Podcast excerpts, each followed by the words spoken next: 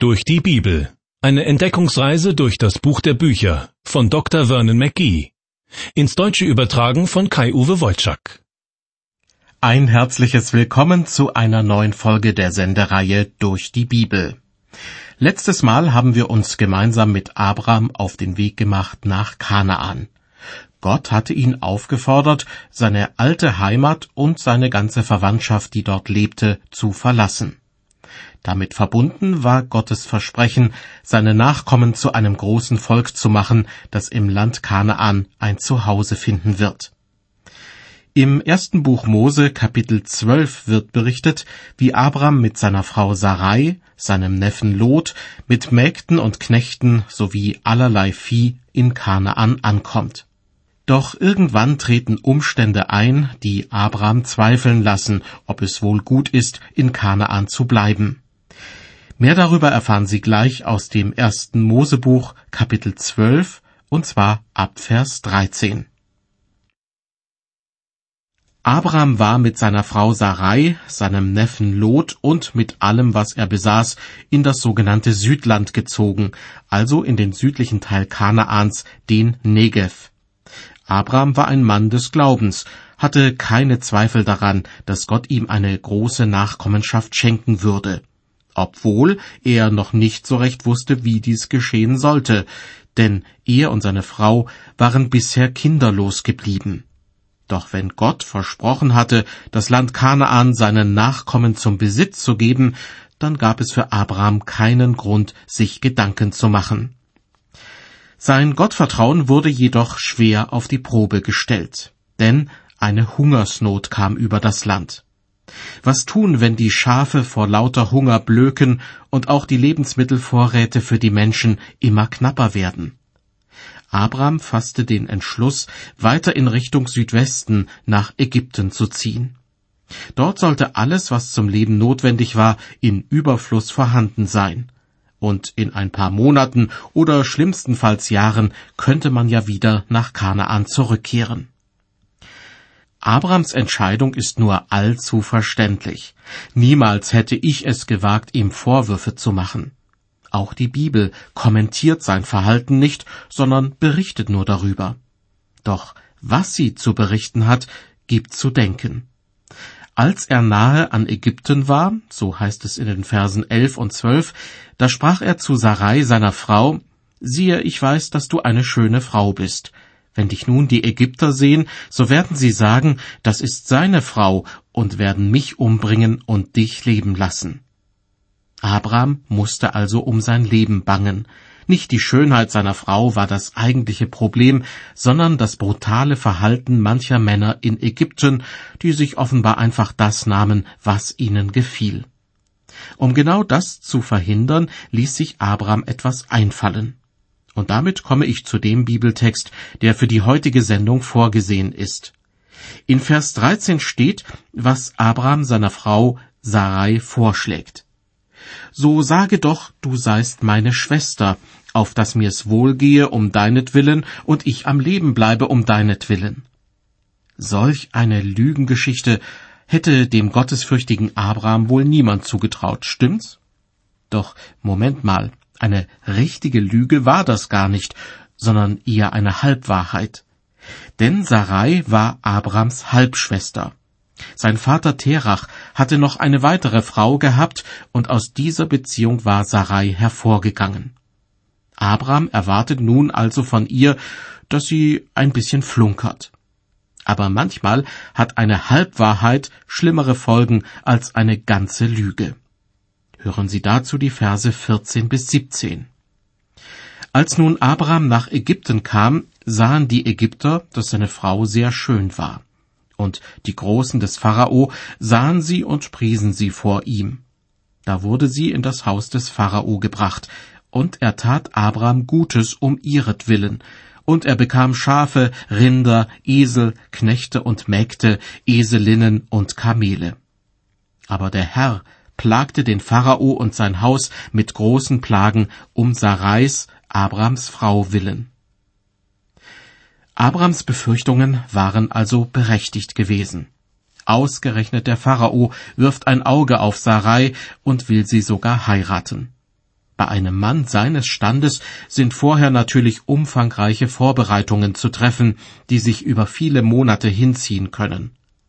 In dieser Zeit schickt Gott Plagen zum Haus des Pharaos, damit er von seinem Vorhaben ablässt. Und tatsächlich ist der Pharao ein schlauer Mann. Er fragt sich, ob diese Plagen etwas mit seinen Heiratsplänen zu tun haben könnten, und kommt der halbwahren Geschichte von Abraham auf die Schliche. Dazu die Verse 18 bis 20. Da rief der Pharao Abraham zu sich und sprach zu ihm, Warum hast du mir das angetan? Warum sagtest du mir nicht, dass sie deine Frau ist? Warum sprachst du denn, sie ist meine Schwester, so dass ich sie mir zur Frau nahm? Und nun siehe, da hast du deine Frau, nimm sie und zieh hin. Und der Pharao bestellte Leute um seinetwillen, dass sie ihn geleiteten und seine Frau und alles, was er hatte. Was für eine peinliche Geschichte. Abraham hat tatsächlich die Ehe mit seiner Frau aufs Spiel gesetzt. Allerdings muss man ihm zugute halten, dass er ansonsten womöglich getötet worden wäre. In diesem Fall wäre außerdem seine Frau schutzlos anderen Männern ausgeliefert gewesen. Das hat Gott durch sein Eingreifen verhindert. Was Abraham nicht erspart wird, ist die Schmach, dass ein heidnischer Pharao die Lügengeschichte Abrams aufdeckt und ihn auch noch mit den zuvor erhaltenen Geschenken ziehen lässt. Zusammenfassend kann man sagen, auch Menschen, die auf Gott vertrauen, können schwach werden und jämmerlich versagen. Bei Abraham war es so, dass Gott trotzdem an dessen Berufung festgehalten hat. Allerdings scheint es so, als ob Gott das eigenmächtige Handeln Abrams mit einer Zeit des Schweigens quittiert hat. Jedenfalls ist nichts davon zu lesen, dass Gott ihm während seiner Zeit in Ägypten erschienen wäre. Und damit kommen wir zu Kapitel 13. Abraham, seine Frau Sarai und sein Neffe Lot verlassen Ägypten und kehren in das verheißene Land zurück. Auffällig ist, dass Gott dort zum dritten Mal dem Abraham erscheinen wird. Allerdings erst, nachdem sich Lot und Abraham getrennt haben. Ich frage mich, ob das vielleicht damit zusammenhängen könnte, dass Abraham ursprünglich ohne seine Verwandtschaft ins Land Kanaan ziehen sollte. Stattdessen hatte er immer seinen Neffen Lot dabei. Wie es auch sei, Kapitel 13 berichtet zunächst von ihrer gemeinsamen Rückkehr und dann von ihrer Trennung. So zog Abraham herauf aus Ägypten mit seiner Frau und mit allem, was er hatte, und Lot auch mit ihm ins Südland. Abraham war aber sehr reich an Vieh, Silber und Gold. Und er zog immer weiter vom Südland bis nach Bethel, an die Stätte, wo zuerst sein Zelt war, zwischen Bethel und Ai, eben an den Ort, wo er früher den Altar errichtet hatte. Dort rief er den Namen des Herrn an. Was auch immer geschehen sein mag, Abraham kehrt, bildlich gesprochen, zu Gott zurück.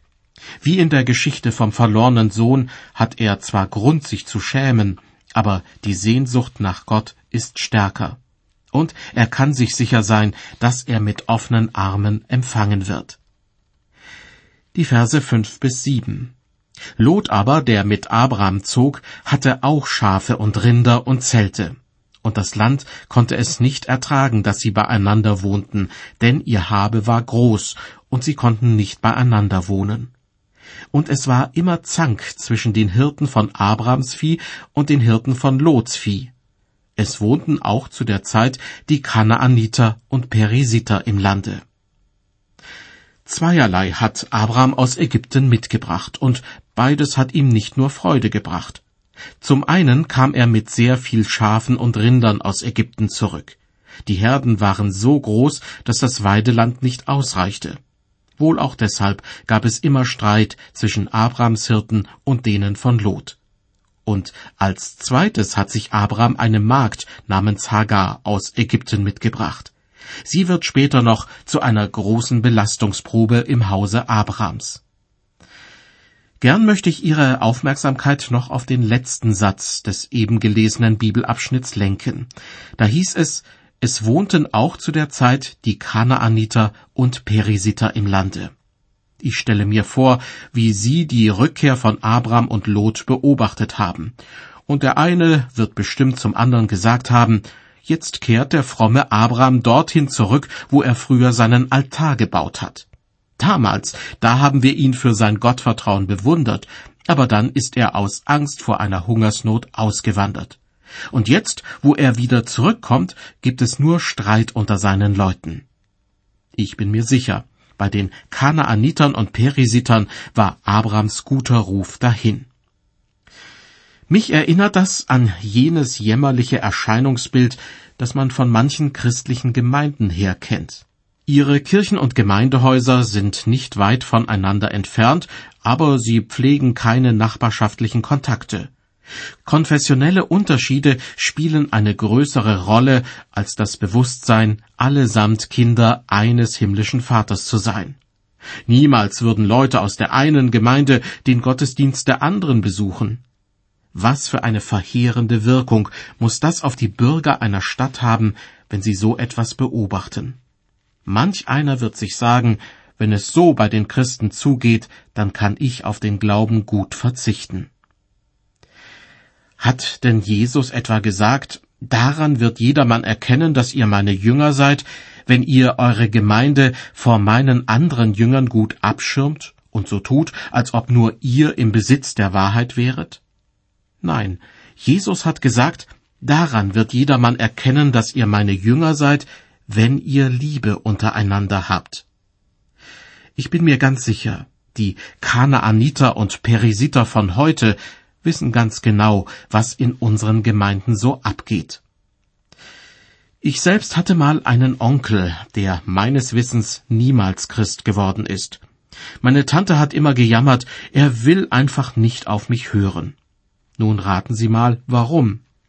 Eine Schwester meiner Tante, also eine weitere Tante von mir, lebte mit ihnen in der Familie. Manchmal habe ich sie sonntags besucht und mit ihnen zu Mittag gegessen, und jedes Mal kam das Gleiche auf den Tisch, gebratener Prediger am Spieß. So habe ich das immer genannt. Denn die beiden Tanten gingen am Sonntagmorgen in zwei verschiedene Gottesdienste, weil sie verschiedenen Gemeinden angehörten. Und am Mittagstisch tauschten sie sich dann über die neuesten Gerüchte aus, tratschten über Konflikte und zogen vor allem über die Predigt her. Manchmal ließen sie an demjenigen, der die Predigt gehalten hatte, kein gutes Haar mehr übrig. Deshalb sagte ich dazu gebratener Prediger am Spieß. Während meine Tanten fröhlich drauf losschnatterten, saß mein Onkel ganz schweigsam am Tisch und aß. Was für einen Eindruck er wohl bekommen haben muss von den beiden christlichen Gemeinden, zu denen die beiden Frauen gehörten? Was hätte ihn dazu bewegen können, selbst Christ zu werden. Manchmal beobachte ich mich sozusagen selbst, wie ich mit anderen Leuten umgehe, worüber ich mit ihnen spreche und was ich in ihrer Gegenwart zu anderen sage. Und dann denke ich an die Kanaaniter und Perisiter von damals, die allen Grund hatten, über Abraham den Kopf zu schütteln. Nun aber weiter mit unserem Bibeltext. Erstes Buch Mose, Kapitel 13, die Verse 8 und 9. Da sprach Abraham zu Lot, Lass doch nicht Zank sein zwischen mir und dir und zwischen meinen und deinen Hirten, denn wir sind Brüder. Steht dir nicht alles Land offen? Trenne dich doch von mir. Willst du zur Linken, so will ich zur Rechten, oder willst du zur Rechten, so will ich zur Linken. Abraham ist derjenige, der den Vorschlag macht, sich zu trennen. Für einen solchen Schritt braucht es Mut, denn es besteht das Risiko, dass der andere es übel nimmt und man schließlich im Zorn auseinandergeht. Allerdings zeigt sich Abraham von seiner großzügigen Seite. Er lässt seinem Neffen die Wahl, welches Weideland er bewirtschaften will, und nimmt das, was übrig bleibt. So kann man einen Konflikt lösen und neuen Streit von vornherein vermeiden. Hören Sie nun die Verse 10 bis 13. Da hob Lot seine Augen auf und besah die ganze Gegend am Jordan. Denn ehe der Herr Sodom und Gomorra vernichtete, war sie wasserreich, bis man nach Zoa kommt, wie der Garten des Herrn, gleich wie Ägyptenland. Da erwählte sich Lot die ganze Gegend am Jordan und zog nach Osten. Also trennte sich ein Bruder von dem andern, so dass Abraham wohnte im Lande Kanaan und Lot in den Städten am unteren Jordan. Und Lot zog mit seinen Zelten bis nach Sodom. Aber die Leute zu Sodom waren böse und sündigten sehr wider den Herrn. Schon komisch, über Jahre hinweg ist Lot seinem Onkel Abraham auf Schritt und Tritt gefolgt, hat dort sein Zelt aufgebaut, wo auch er sich niederließ. Und auf einmal, anscheinend von heute auf morgen, macht er sich auf und davon. Also ich bin mir ziemlich sicher, dass es nicht so gelaufen ist, sondern dass Lot schon früher mal mit dem Gedanken gespielt hat, ein selbstständigeres Leben zu führen. Wenn ich in Vers 10 höre, da hob Lot seine Augen auf und besah die ganze Gegend am Jordan, dann stelle ich mir vor, wie er morgens sein Zelt öffnet und seinen Blick in die Ferne schweifen lässt.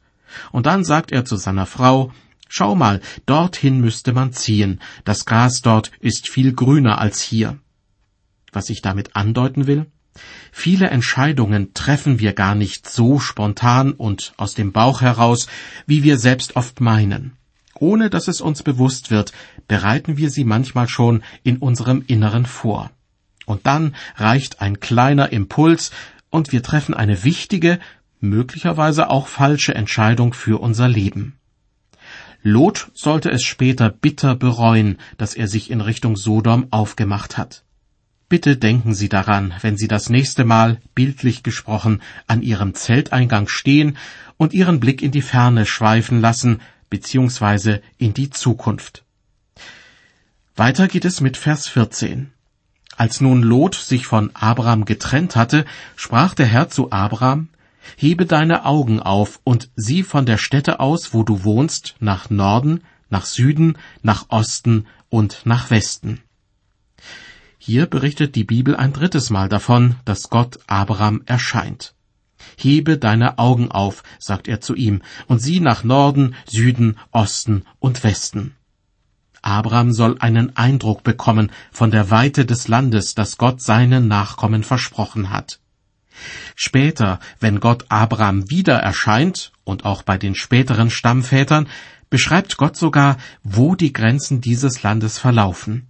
Das verheißene Land, darin Milch und Honig fließt, ist also kein spiritueller Ort im Nirgendwo, sondern eine ganz genau abgegrenzte Region im Nahen Osten.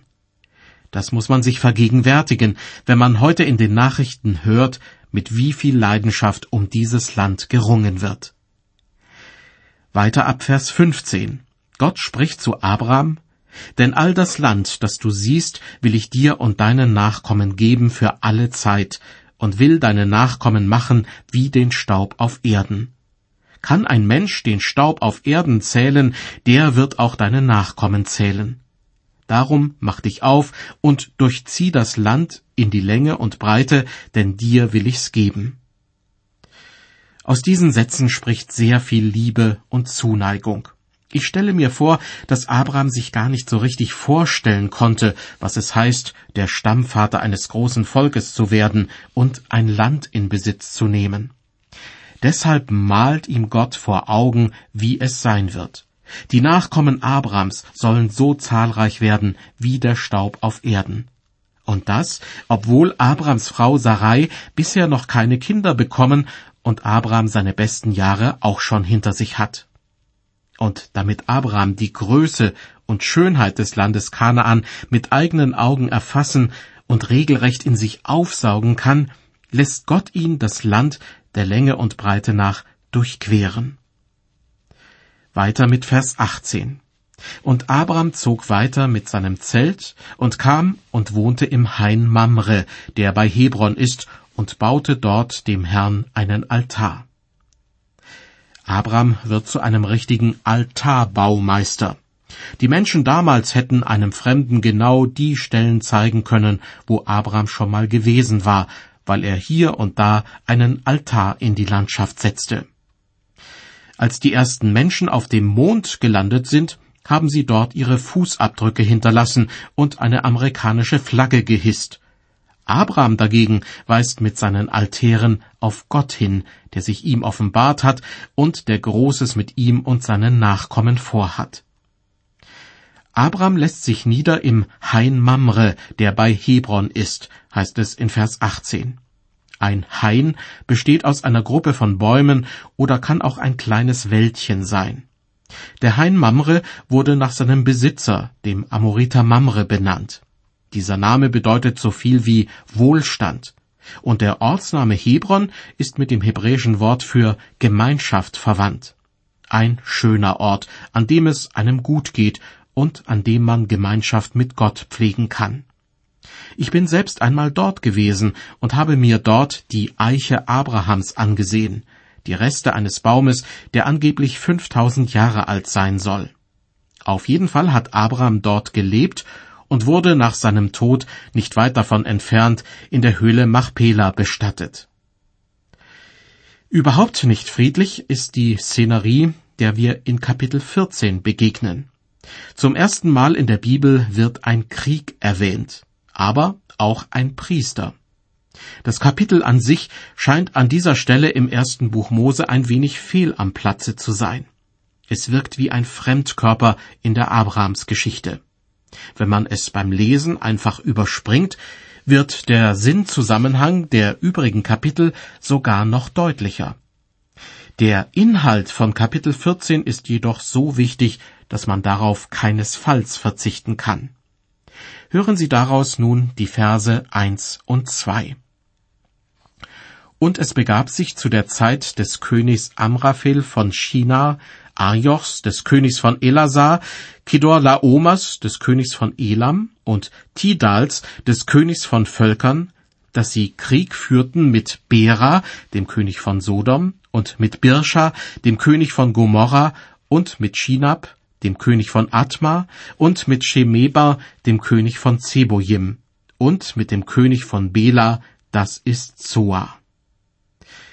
Die vielen Namen in diesen beiden Versen, über die man beim Lesen so leicht stolpert, sind für die wissenschaftliche Forschung von großer Wichtigkeit. Anhand dieser Namen und aufgrund der geografischen Angaben hat man gehofft, eine Einordnung in die Geschichte jener Zeit vornehmen zu können doch vor vielen Jahren schien es zunächst so, als ob gerade das nicht möglich wäre. Manche Theologen und Historiker zogen daraus den Schluss, dass der erwähnte Krieg nur eine Erfindung der Bibel sei. Doch dann haben Archäologen Inschriften und Schrifttafeln gefunden, auf denen die Namen der genannten Könige auftauchten. Kompliziert ist die Sache unter anderem deshalb, weil die Könige in verschiedenen Kulturen unterschiedliche Namen trugen. So konnte zum Beispiel König Amraphel von Shinar mit dem babylonischen König Hammurabi identifiziert werden. Der Krieg, den die Verbündeten zweier Seiten gegeneinander führten, ist der erste Krieg, der in der Bibel erwähnt wird. Die Menschen haben schon früh damit angefangen, Konflikte auf gewalttätige Weise auszutragen, deshalb hat es möglicherweise auch schon vorher Kriege gegeben. Weiter ab Vers 3. Diese Könige kamen alle zusammen in das Tal Sidim, wo nun das Salzmeer ist. Denn sie waren zwölf Jahre dem König Kedor Laomer untertan gewesen, und im dreizehnten Jahr waren sie von ihm abgefallen. Vier Könige größerer Reiche ziehen gegen fünf Stadtkönige aus der Jordansenke in den Krieg. Natürlich mitsamt ihrem Militär. In den darauffolgenden Bibelversen wird der Fortgang des Konflikts knapp geschildert. Für die Bibel ist dieser Konflikt allerdings nur deshalb interessant, weil auch die Stadtkönige von Sodom und Gomorra beteiligt sind und sich der Neffe von Abraham in der Umgebung dieser Städte aufhält. Unversehens wird Lot in den Strudel der Weltgeschichte mit hineingezogen und mit ihm auch sein Onkel Abraham. Über Jahre hinweg war Lot seinem Onkel Abraham auf Schritt und Tritt gefolgt, bis es schließlich zu einer Trennung kam. Lot hatte sich daraufhin in der Umgebung von Sodom niedergelassen. Dort gerät er nun in eine brenzlige Lage, wird aber von seinem Onkel gerettet. Mehr darüber erfahren Sie in der nächsten Ausgabe der Sendereihe Durch die Bibel. Übrigens scheint es auch eine Lösung zu geben für die Kinderlosigkeit von Abraham und seiner Frau Sarai. In dieser Angelegenheit erweist sich Abraham allerdings nicht als der glaubensstarke Mann, für den er meistens gehalten wird.